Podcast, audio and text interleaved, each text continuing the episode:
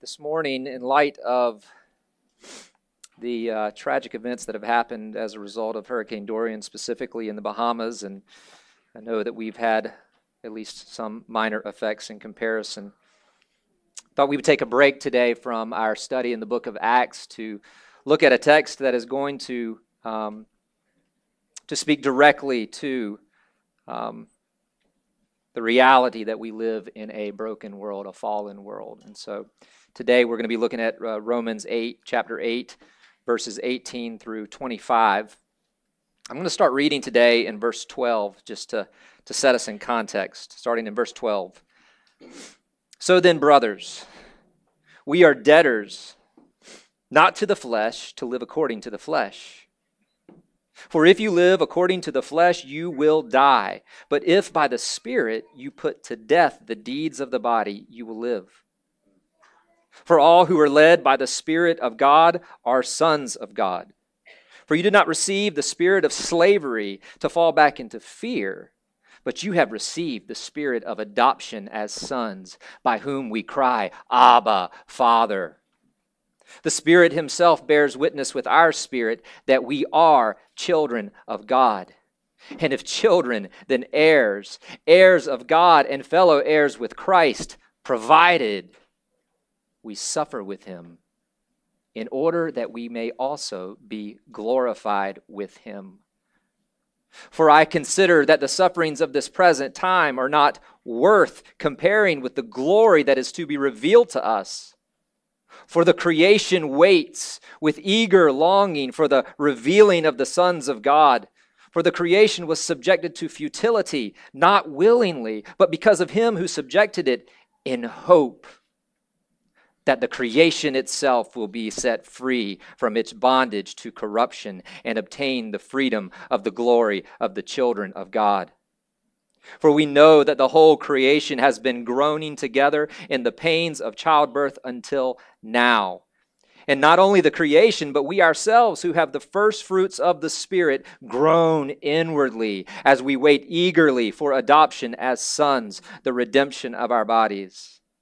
For in this hope we were saved. Now, hope that is seen is not hope. For hope, who hopes for what he sees? But if we hope for what we do not see, we wait for it with patience. Pray with me.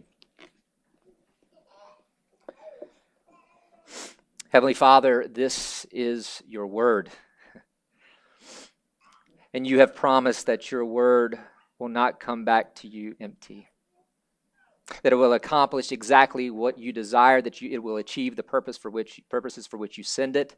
And so today, Lord, I pray that despite my weaknesses, that your word would come with great power. Anoint me with your spirit, Lord, to do, Lord, what only you can do. Save and sanctify your people. Build up your church. In Jesus' name, amen. Well, in an article uh, put out by CNBC earlier this week, they reported this The smell of death hung over parts of the great Abaco Island in the northern Bahamas on Friday. As relief workers sifted through the debris of shattered homes and buildings in a search expected to dramatically drive up the death toll from Hurricane Dorian. Dorian, the most powerful hurricane to ever hit the Bahamas, swept through the Abaco Islands and Grand Bahama Island earlier this week, leveling entire neighborhoods and knocking out key infrastructure, including airport landing strips and a hospital. Hundreds, if not thousands, are still missing in the country of about 400,000 people, and officials say the death toll, which stands at 30, is likely to shoot up as more bodies are discovered in the ruins and floodwaters left behind by the storm. This is a quote. You smell the decomposing bodies as you walk through Marsh Harbor, said Sandra Sweeting, 37, in an interview amid the wreckage on Great Abaco. It's everywhere. There are a lot of people who aren't going to make it off of this island. I know that most of us in here have probably had the, the chance to see images from the Bahamas and the destruction that was caused by Hurricane Dorian. And I, I don't know exactly what your response is, but I'm sure it was somewhat similar to mine. A response that my heart just aches. It aches for the people there that are going through this travesty. As beautiful and delightful as this world often is by God's grace, Hurricane Dorian is a sober reminder that creation is out of joint. It's instead of promoting life and flourishing, it, it churns up death and decay. Everything in this creation wears out. Everything dies. Everything returns to dust. Our passage this morning faces this dreadful reality head on and stirs us up to renew our hope in the liberation that is to come to us who are trusting in the Lord Jesus Christ when he is revealed in glory. And so we are going to be looking today again at, at the book of Romans. The book of Romans is a very important book, obviously, in the canon of Scripture. It gives us uh, depth of understanding of the gospel. And if you were to, to, to try to, to identify the theme of this book, it's found in the very first chapter. Uh, we mention it a lot around here. For the gospel is the power of God for salvation to everyone who believes. It's the power of God. So, what Paul does in, in this letter in chapters 1 through 4, he is laying out the center of the gospel. And the center of gospel of the gospel is simply this that it is justification. We are, we are declared righteous before a holy God by faith. What that means is that the righteousness that, that God requires, He gives to us as a gift to all who believe in His Son. And so, chapters, that's chapters 1 through 4, chapters 5 through 8, which is where we're going to look at today, our, our chapters in our uh, passages in chapter 8 today.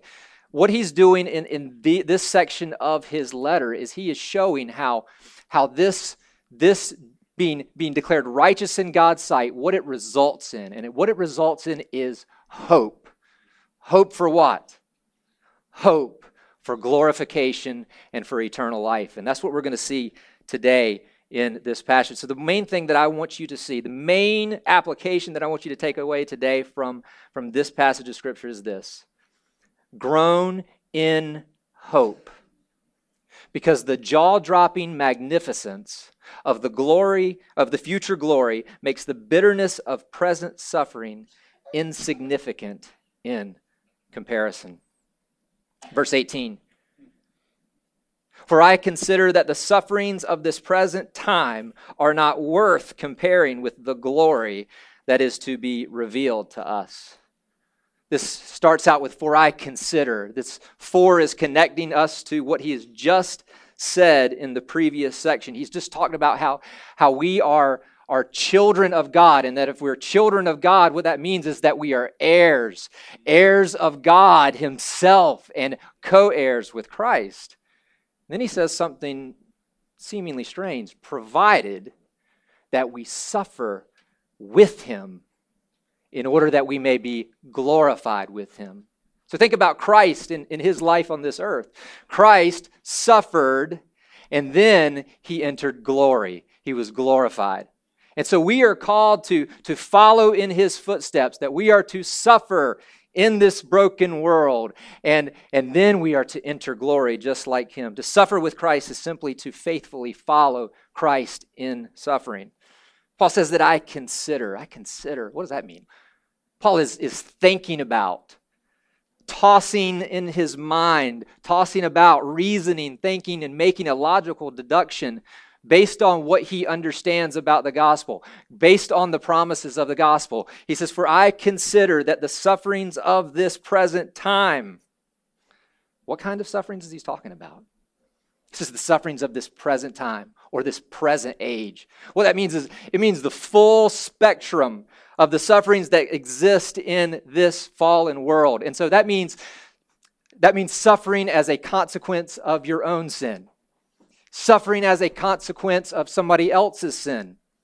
Suffering from persecution, suffering from disease, suffering from sickness, and a number of other ways that we suffer in this world, especially as we are so keenly aware of today, suffering as a result of natural disasters like hurricanes. He says that, that the sufferings of this present time are not worth comparing with the glory that will be is to be revealed to us, with the glory to be revealed to us.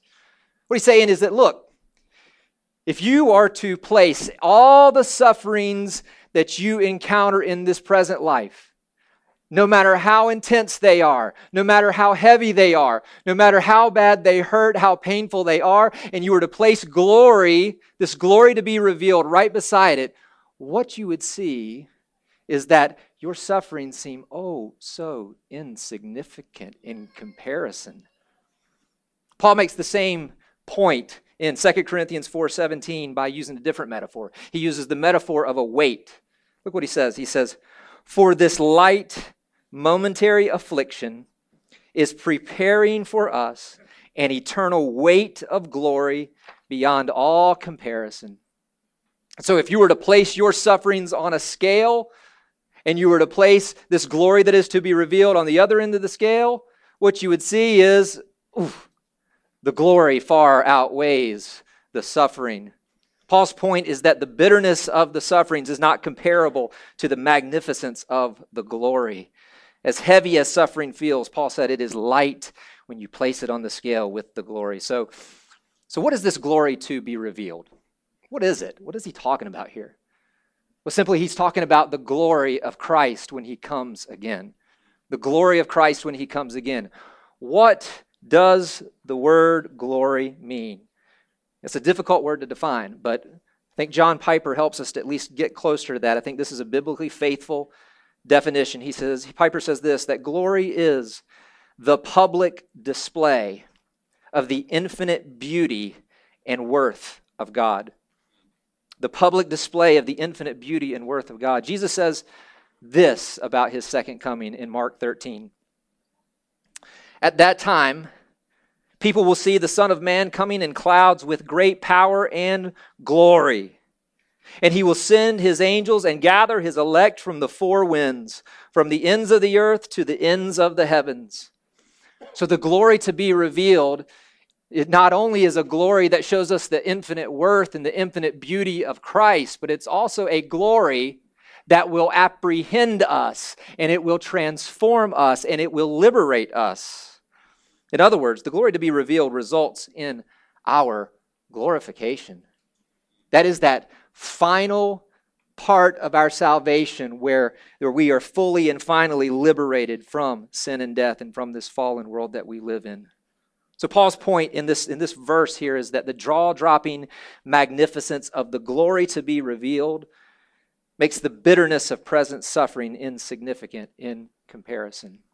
And so, as we look here at, at, the rest of the verses today, verses 19 through 25, what Paul's going to be doing is he's going to be teasing out the details of this, teasing out the details of this liberating glory to encourage us to renew our hope in the midst of this fallen world that is subject to a lot of suffering. First thing I want you to see in verses 19 through 22 creation groans in hope of liberating glory. Creation groans in hope of liberating glory. Verse 19 For the creation waits with eager longing for the revealing of the sons of God. What is meant by creation? What's meant by that? Well, Creation, he means all of creation, both animate and inanimate, both visible and invisible, not counting humanity, minus humanity. He's going to get to humanity after this. And so, he, what he does is Paul is going to use a literary device here called personification, which simply just means that he is going to speak of creation as if it's a person with an intellect and with feelings. And he's doing that for, for a specific reason to highlight the point that creation also has a stake at Christ's glory being revealed. And we'll see that in just a bit. It says this that it waits with eager longing for the revealing of the sons of God. To wait for it with eager longing, it means to wait for something that you want so intensely with confident anticipation that it will most certainly be fulfilled. Why would creation be so interested in the revealing of the sons of God? Well, it's not that creation is so interested in the specific identities of, of Jeff and of Mike and you know everybody else that's in this room that's that's that's uh, that's saved.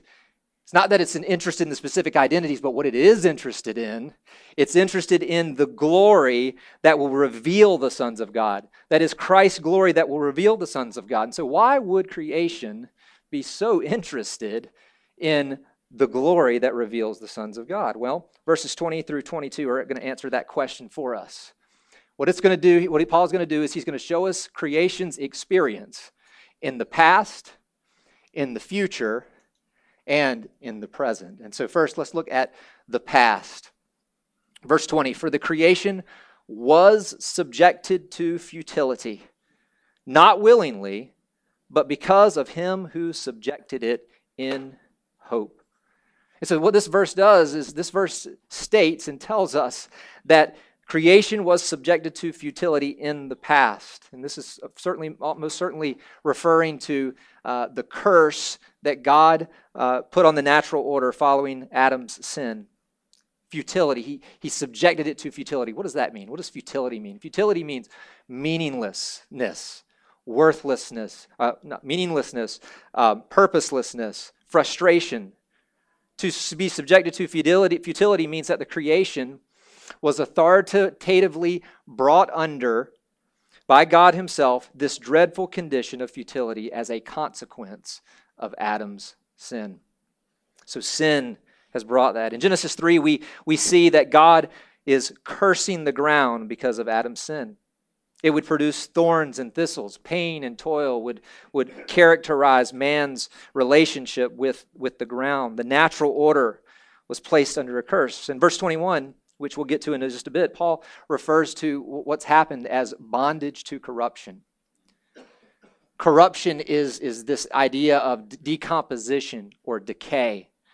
And so, all we have to do today is to, to look at the Bahamas, and we see that entire communities have been leveled. People are suffering.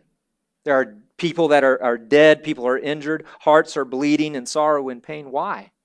Why? Because Creation is in bondage to corruption. Hurricane Dorian is just one of those countless proofs of its cursed condition. Before we shake our fist, though, at creation, we need to understand something. We need to understand that creation is not responsible for its dreadful condition. Okay? It didn't make a choice which resulted in it being subjected to futility. As we've already seen and looked at in Genesis 3, creation was cursed by God. God, who is the creator and owner and judge of all things, placed his creation under a curse as a consequence of Adam's sin. So, if we're going to shake our fist at anything, we need to shake our fist at sin. Yes, Adam's sin, but also our sin. You see, if we think that our sin is any less curse worthy than Adam's, we're living in delusion. See, Paul has already showed us in earlier in the book of Romans in, in chapter 3 that all of us have sinned and fall short of the glory of God. And in chapter 6, that, that the wages of sin is death. What that means is, is that, that our, our sin has earned a paycheck. And that paycheck that it's earned is death. Physical death, not only physical death, but also ultimate death, which is ultimate eternal separation from God, experiencing nothing but the wrath of God in hell forever. Listen, God is so holy, so holy, that one sin resulted in creation's fall. God is so holy that not only can, can murderers and rapists not stand in his holy presence, but also liars and thieves and the sexually immoral cannot stand in his holy presence. In fact, anyone who has broken any of his righteous commandments in thought, word, or deed. And so if we need to shake our fist at anything, it's it's sin. And we play a role in that. Nonetheless, when Adam fell, the rest of creation fell with him.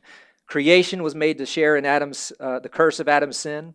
It was subjected to this futility. It was subjected to this bondage to corruption. And so, this past event is the reason why we see the present reality of the way that creation is today. Uh, creation marked by disharmony and decay and death. But by God's grace, that's not the only thing that took place in Genesis 3 when God cursed the creation. In our passage today, Paul says that God subjected creation in hope. In hope. See, the wonder of God's curse in Genesis 3 is that along with the curse came hope. Genesis 3:15 when God cursed the serpent he said this I will put enmity between you and the woman and between your offspring and her offspring. He shall bruise your head and you shall bruise his heel. This is known as the proto evangelium which is the first gospel this promise here, right here in the midst of the curses, is a promise that a Savior is coming who will crush Satan underneath his feet. He will triumph over him. He will earn victory for his people. He will reverse the curse that Satan's temptation brought forth. As the rest of Scripture affirms, the, this reversal of the curse not only affects God's people, but it also affects the creation itself. So creation was subjected to futility with a promise that its bondage to corruption would be temporary, that it wouldn't last forever. How about the future? What's, what's going to be the future experience of creation? Paul says this in verse 21 that the creation itself will be set free from its bondage to corruption and obtain the freedom of the glory of the children of God. And so this verse tells us that creation is going to be liberated from its bondage in the future. It's going to be liberated from something and it's going to be liberated to something. And so, first, let's look at what is, what is it going to be liberated from? Paul says that it will be liberated from its bondage to corruption. As I mentioned earlier, bondage to corruption means that it is enslaved to decay and decomposition. You see, there's a reason why there are not any plants or any animals or any sea creatures that are alive today that were alive when God created created it. And the reason is, is because there is this inescapable cycle in this bondage of corruption. And the cycle is this conception, birth, growth, decline, death, and decomposition. That is bondage to corruption. Creation will be liberated from this bondage to corruption. But what will it be liberated to? Paul says that creation will be liberated to or into the freedom of the glory of the children of God. So, just as the, cur- the, the, the creation shared in the curse of humanity's sin, so now the creation is going to share in its freedom, the sons of God, the freedom that comes with this glory that frees the sons of God. Both the Old Testament and, and, New Testament, they look forward to this, this future glorious transformation of creation. We could go a lot of different places. I, I thought that Isaiah 11, 6 through 9 would be a good place for us to just set our minds on quickly this morning. Look at the picture of, of, of this, this new earth with, with Christ Himself reigning, a, a new earth with peace and harmony. And, and look at the reality that these things are, are not able to happen in this present creation. And so, verse 6 The wolf shall dwell with the lamb, and the leopard shall lie down with the young goat and the calf and the lion and the fattened calf together, and the little child shall lead them. The cow and the bear shall graze. Their young shall lie down together, and the lion shall eat straw like the ox. The nursing child shall play over the hole of the cobra, and the weaned child shall put his hand on the adder's den. They shall not hurt or destroy in all my holy mountain, for the earth shall be full of the knowledge of the Lord as the waters cover the sea. Creation waits for, eager longing for the glory that is to be revealed because that glory will forever liberate it from the script that is in today, the script of death and decay, into the script of life and flourishing, like it was designed to in Genesis 1. Let's look at the present creation. What's present, uh, creation's present experience? Paul says this in verse 22 For we know that the whole creation has been groaning together in the pains of childbirth until now. So far, we've seen that creation was subjected to futility in the past, that creation will be liberated from that in the future. And now, what we're seeing is that presently creation is groaning in pain. Creation is groaning in pain. He says that the whole creation has been groaning together. You know what a groan is? A groan is, is that when you're in so much pain, and you're in so much agony and you're in so much distress that you can't even formulate words to express yourself. All you can do is, ah, ah. And I think that uh, it's very important that we understand this metaphor that Paul gives us here of this metaphor of childbirth. And this is incredibly uh, uh, timely for me. I'm only four months of being out of the labor and delivery room. I didn't have a baby, my wife did. four months out. I remember, like it was yesterday, because it was almost yesterday. I remember the pain and the agony that I saw my wife in. I heard the groans. And I'm pretty sure the rest of the floor at the hospital heard the groans. She'll tell you that. Right? She was in pain. She was in agony, but she was groaning, but she was groaning in hope. Hope of what? Hope of little Haddon who's on her chest right now. And when that hope came to her, and when that little baby came and was placed on her chest, what happened? All of a sudden, it was like a light switch. There wasn't any pain anymore. At least if there was, she wasn't showing it. She was in so much joy because the preciousness of the, the baby that she held in her arms was far more significant than the pain that she had just endured. And that is the picture that we have. That's what creation is doing. It's groaning in pain under the curse. It's intense. It's painful. It, it groans in hope, though, waiting eagerly, enduring suffering until the prize that it expects is revealed. And that prize is the glory of Christ that will liberate it from its bondage. So creation groans in hope of liberating glory. What does that have to do with us? well, Christians also groan in hope of liberating glory. That's verses 23 to 25. Look at how Paul connects creation's experience to our experience as Christians. Verse 23 And not only the creation, but we ourselves, who have the first fruits of the Spirit, groan inwardly as we eagerly await for adoption as sons, the redemption of our bodies.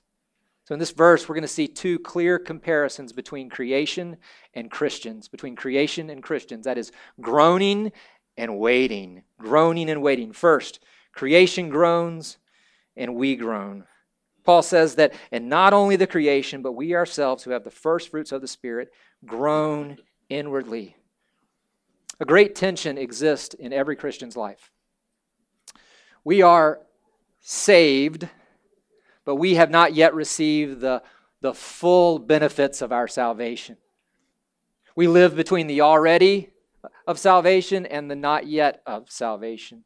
And so Paul is, is in this text, he is going to, to allude to that when he says in a couple of places, but he starts out first with this idea we who have the first fruits of the Spirit.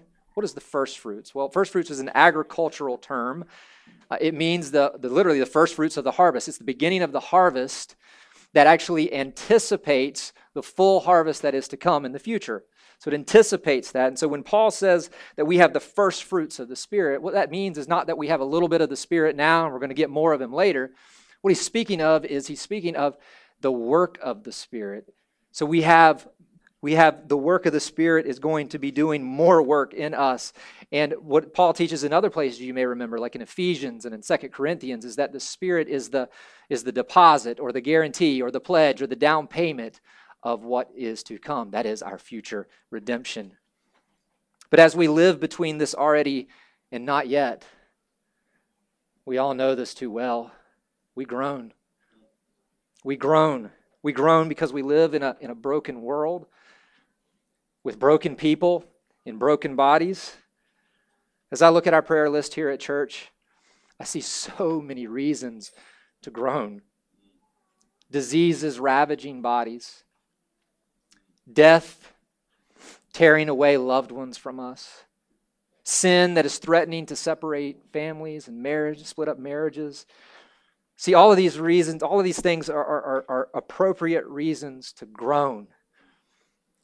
And we need to, I'm going to take a little, little, little sidebar here and just say that we need to make sure that we have a theology of suffering. We have room for suffering in our theology. Because this, this text is, is, is, is speaking to that reality that guess what? We should groan at our fallen condition. We should groan because it is painful. And we should groan because we're longing for something else. But there is something that is also a great encouragement that is to be found in this comparison with creation's groaning and our groaning. And if we're not careful, we can easily miss it. You see, the comparison is not just that creation groans and, and we groan. The comparison is, is that we both groan like a mother who is in labor, laboring and expecting a prize, expecting something that far surpasses all the pain. And so we are just like creation. We are groaning, but we are groaning in hope, enduring suffering until that priceless possession, that priceless prize that we've waited for is seen. And what, what that prize will help us to do as we continue to look forward to it is to, to see that, that the prize actually makes the bitterness of suffering seem insignificant in comparison. That's what this hope of this, this hope is what this uh, second comparison that Paul gives is, is about. He says, Creation not only groans and we groan, but creation waits eagerly for liberating glory. And we wait eagerly for liberating glory. Not only the creation, but we ourselves who have the first fruits of the Spirit groan inwardly as we wait eagerly for adoption as sons, the redemption of our bodies. What are we waiting eagerly for? For adoption as sons, the redemption of our bodies. Here again, we see this tension of living between the already and the not yet of salvation. The moment that a person places their trust in Christ, they are immediately at that moment, they are an adopted child of God. Paul's just said that in verse 15. He said, You've received, past tense, when they were converted, you received the spirit of adoption. And in verse 16, he had just said that the Spirit Himself bears witness with our spirit that we are God's children. Presently, we are God's children. So that adoption has already taken place in, in the past at the moment of conversion, yet we still have not received the full benefits of that adoption. What will those full benefits entail? Part of that, Paul says, is the redemption of our bodies. What does redemption mean? Redemption refers to the purchasing of uh, freedom for someone who's enslaved. Purchasing of freedom for someone who's enslaved. This is the, this is the heart of the gospel the purchasing freedom for someone who's enslaved. Christ, the Redeemer, came to purchase freedom for his people. How did he do that? Maybe a better question is, is how do you know that you've been redeemed? Well, you know because you trust the gospel. What's the gospel? Gospel is simply this that you and I have, have broken God's law we compare ourselves to the Ten Commandments, what we get to see really easily is we have broken all of them. We are guilty in the sight of God. God was so gracious, though, to give us His law, to show us what our verdict is going to be before the day we stand before His judgment throne. He's given us His law so that we might see that we have to stop trying to trust in ourselves in order to be made right with Him, and we have to transfer our trust to something else. What's that something else? Well, God the Father sent His Son into the world. Fully God and fully man, He was born under that same law that we've broken. But he was born under the law and he fulfilled the law at every point, which means he was sinless. He was perfect. He was obedient at every point. He fulfilled all righteousness, the scriptures tell us. When he went to the cross, he went to pay a debt. That debt was not his own debt, the debt was the debt for his people. As he hung on that cross, what was essentially taking place is that Christ himself was, was going and, and paying the fine for all of the sins of his people. That he experienced the, the full measure of the wrath of God that was due to his people on their behalf. And as he, as he suffered and died and completed that, he said, It is finished. He laid down his life. He was placed in a tomb, dead, that was sealed. But on the third day, God brought him back to life again, proving that his payment that he had made for his people was satisfactory to him, proving that he is who he says he is and that he'll do what he says he'll do. Well, what does that mean to you and me? What that means is this That right now we stand as a people who are separated from God because of our sin, of our, our sin if we are not in Christ. We, we stand separated from Him. What Christ came to do is to pay that debt that would bring a reconciliation. So we see an, a pile of evidence on the table in God's courtroom. Christ paid that debt for you. Your sin was imputed to Him, and His righteousness was imputed to you as if you'd lived that perfect, sinless life. The way that you accept that free gift of having your sins forgiven and being granted eternal life, being granted His righteousness and eternal life, is that you must repent and believe the gospel repent and believe the gospel. That means to turn from your sin. It means to trust completely in what God has promised and to stop trusting in yourself or anything else that you're trusting for at in order to be made right with him. That is how you can know that you have received redemption. And for those who have received that redemption, here's one of the benefits.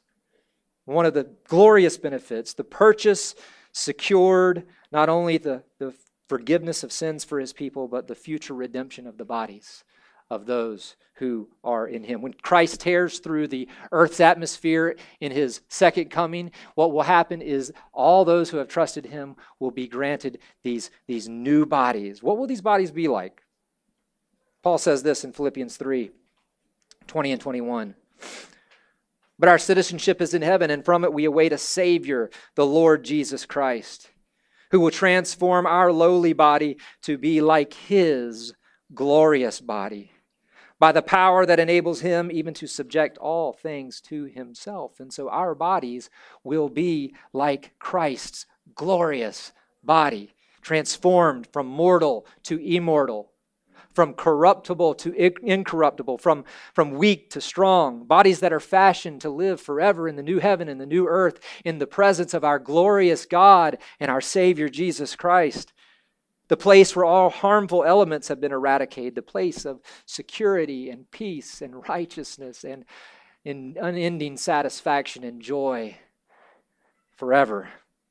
Paul continues in verse 24. He says, For in this hope we were saved. This liberating hope, we were saved. This hope that would liberate us. What Christ would do when he returns.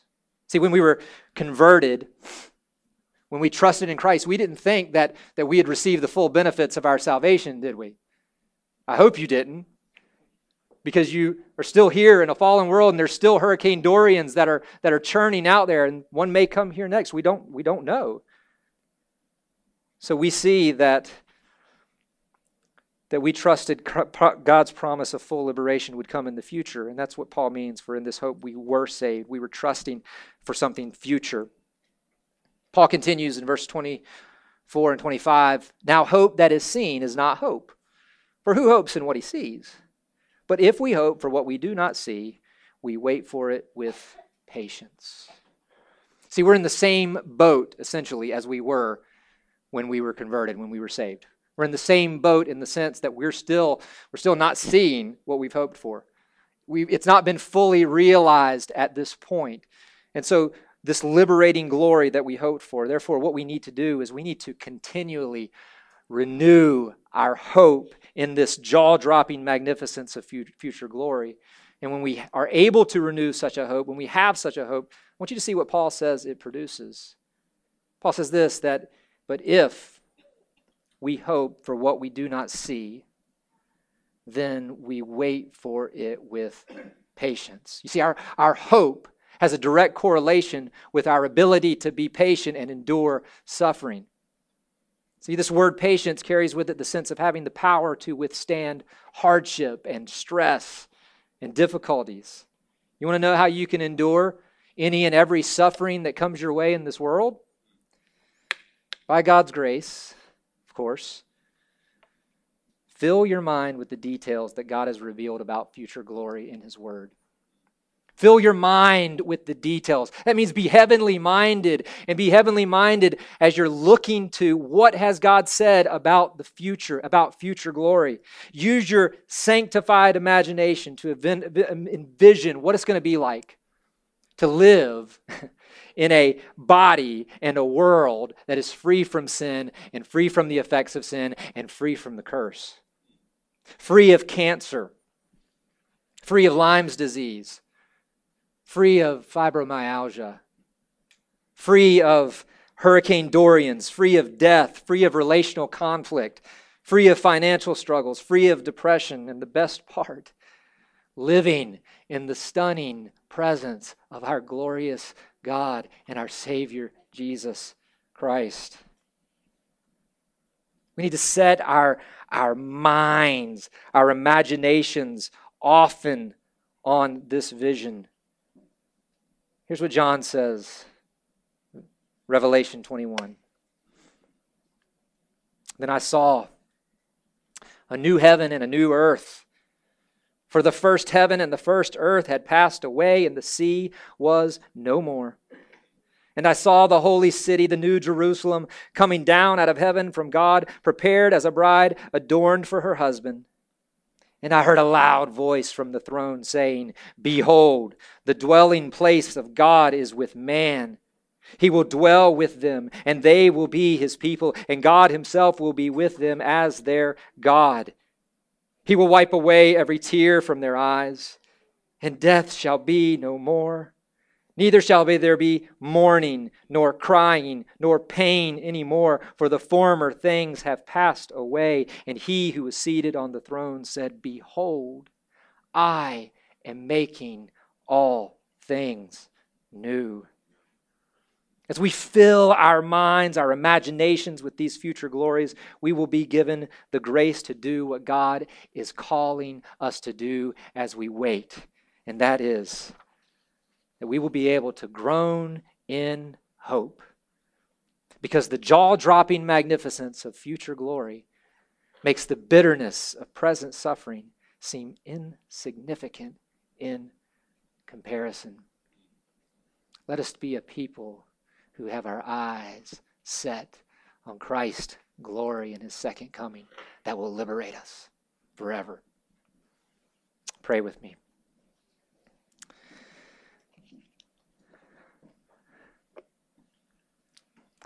Heavenly Father, we are so grateful for your word.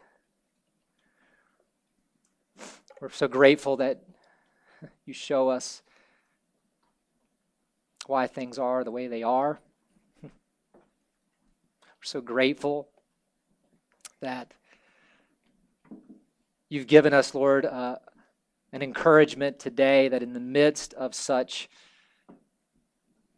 deep pain and hurt as we see in the Bahamas today that, that there is hope. Hope of, of restoration. Hope that creation itself will be set free from bondage and there will be nothing like this that happens in the new heavens and the new earth.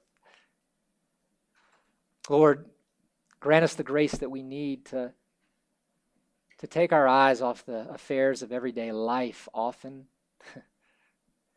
and to saturate our minds with this this future glory that is that you've you've laid before us to, to groan in hope after. Lord, I pray for your grace for your people today, those who are suffering. I pray that they would be encouraged, Lord, to groan in hope. Groan in hope as they wait, as they long for Christ's glory to be revealed and his liberating glory to transform them and change them and usher them in to the fullness of their salvation. We praise you for your word. In Jesus' name, amen.